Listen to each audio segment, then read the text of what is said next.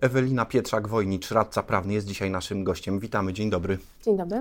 Pani mecenas, porozmawiamy o mobbingu w najróżniejszych odsłonach, ponieważ temat jest w naszych czasach bardzo nośny. W służbie zdrowia prezes Naczelnej Rady Lekarskiej wypowiedział wojnę temu zjawisku w szpitalach, we wszelkich, we wszelkich możliwych postaciach. Jak pani myśli, czy, myśli, czy ta wojna jest do wygrania?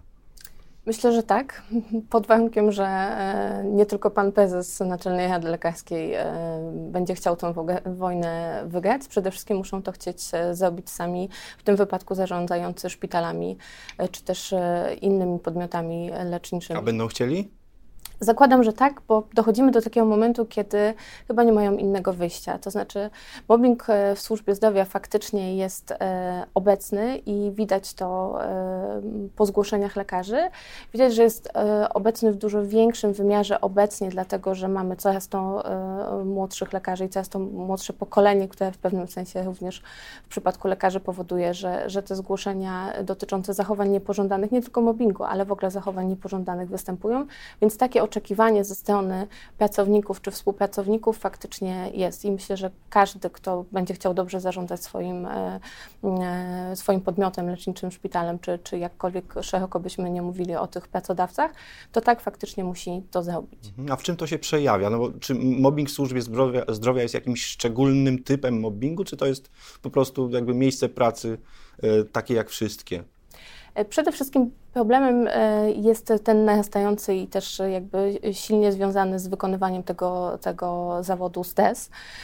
On też powoduje w pewnym sensie częstsze występowanie tych, tych zachowań mobbingowych aniżeli w innych miejscach, chociaż również jakby zgłaszane są takie obszary, takie, takie gałęzie, gdzie, gdzie faktycznie można też często go spotkać. Mobbing w służbie zdrowia jakby funkcjonuje od wielu lat i to, to jakby nie, niejednokrotnie pokazały badania.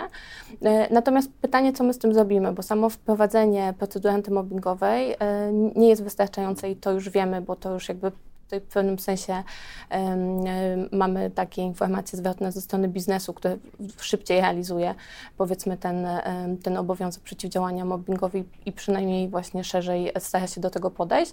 Pierwsza kwestia to jest właśnie oczywiście wprowadzenie tych procedur antymobbingowych, ale musimy pamiętać o tym, że nie do tego y, zobowiązuje, zobowiązują nas przepisy czy, czy ustawodawca, tak? Bo y, procedura mobbingowa jest po to, żeby z mobbingiem walczyć, kiedy on wystąpi. Problemem, e, jeśli chodzi o mobbing, jest przeciwdziałanie temu, żeby on w ogóle wystąpił. Czyli jakby ta procedura jest jednym oczywiście z, z szeregu e, czynników, które powinny być wprowadzone w firmie, ale nie jedynym. Mhm. Wyjaśnijmy na początku. Mobbing, czyli długotrwałe, to chyba istotne, naruszanie praw pracownika, tak? Tak. Więc w służbie zdrowia mielibyśmy do czynienia z, z jakimi postaciami tego zjawiska? Wygląda to w różny sposób. Młodzi lekarze przede wszystkim narzekają na zbyt dużą liczbę obowiązków, na przykład w postaci dodatkowych dyżurów.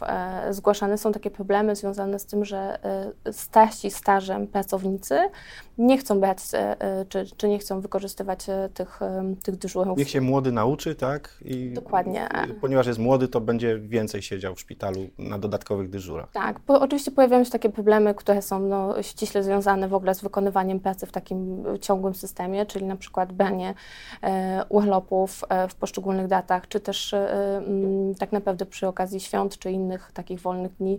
E, kiedy, szpital musi działać. Kiedy to właśnie szpital musi działać, ale właśnie są takie osoby, które w ogóle z urzędu w pewnym sensie nie są brane pod uwagę, jeśli chodzi o wyznaczanie e, ich do, do wykonywania wtedy pracy i, i tak naprawdę deleguje się ją często z góry tak naprawdę tym najmłodszym lekarzom. I o ile y, gdzieś tam przez wiele lat można by powiedzieć, że ci y, wtedy młodzi lekarze akceptowali tą sytuację. Pewnie nawet mówili, ja jak byłem młody, to tak samo siedziałem jak wy teraz. Dokładnie tak, dokładnie, tak, to, dokładnie tak to działa. To znaczy... to co się zmieniło, pani mecenas? Bo no, właściwie skoro dawniej to było akceptowalne, prawda?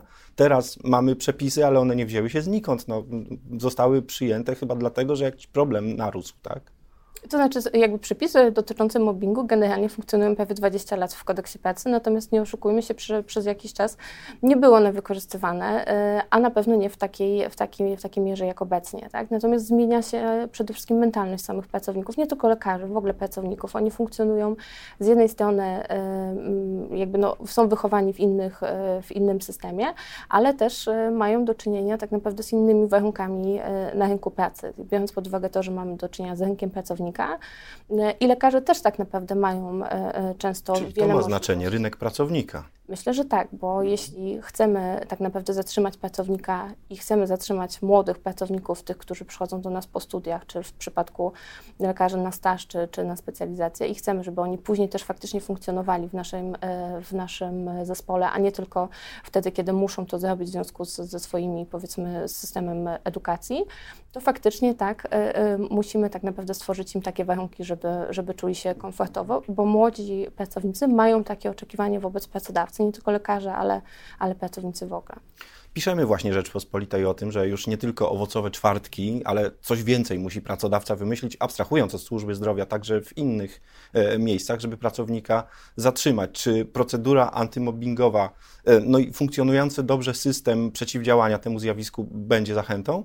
Myślę, że tak, dlatego że badania pokazują, że obecnie pracownicy w pewnym sensie wymagają od pracodawcy już nie tylko przeciwdziałania tym zachowaniom niepożądanym, ale nawet wsparcia o charakterze psychologicznym czy psychiatrycznym, biorąc pod uwagę to, z czym musieli się zmagać w ostatnim czasie, choćby z powodu kowida i, i tej konieczności na przykład łączenia tych dwóch ról, to znaczy życia zawodowego z życiem społecznym i rodzinnym, tak? Czy to jest do pomyślenia w służbie zdrowia, żeby zapewnić lekarzom wsparcie psychiatry?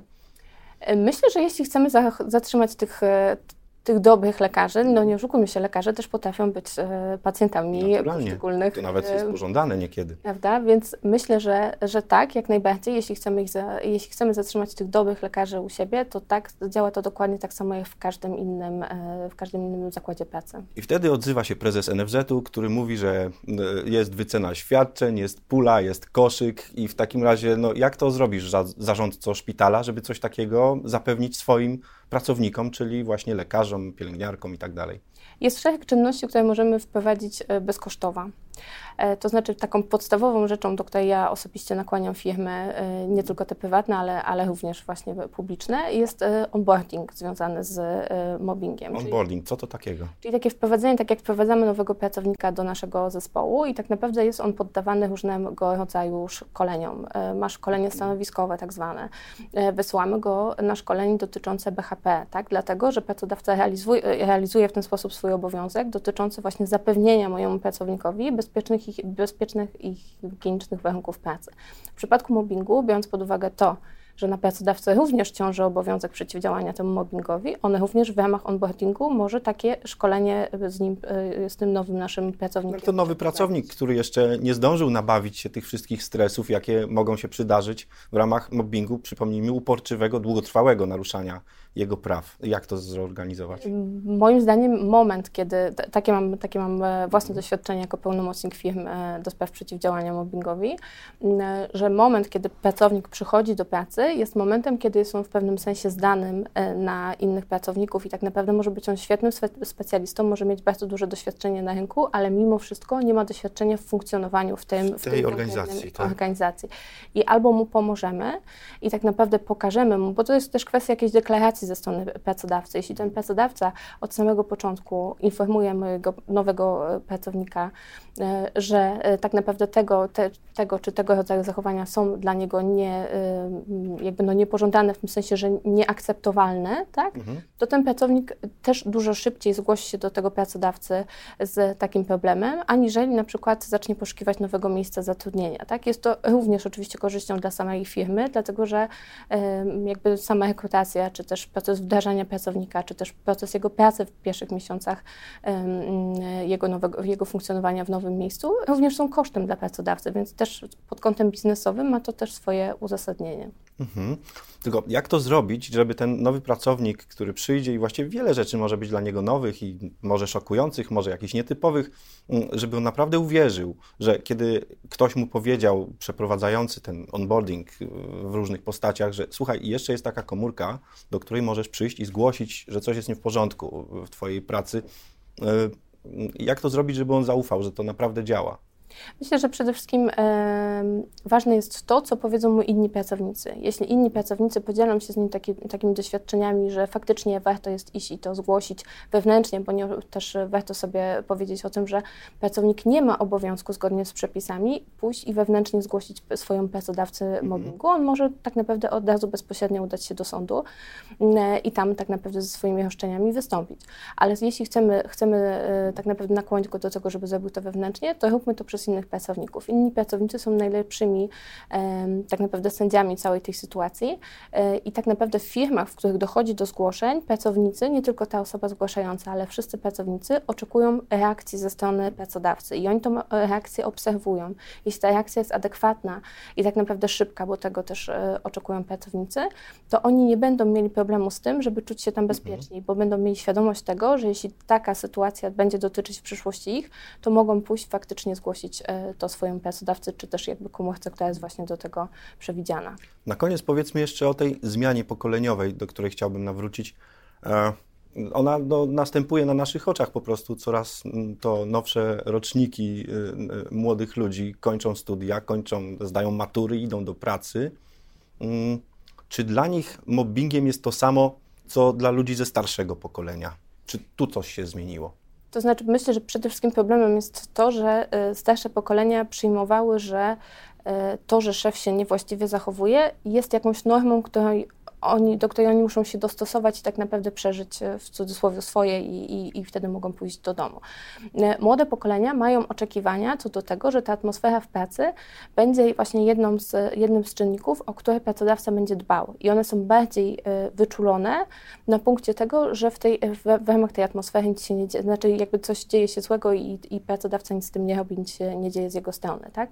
Więc są też różne y, pomysły na to, na przykład jest takie badanie atmosfery pracy, w ramach którego pracodawca może pozyskiwać wiedzę na temat tego, co może zrobić, czy, czy, czy jakie problemy potencjalnie zgłaszają mu właśnie jego pracownicy.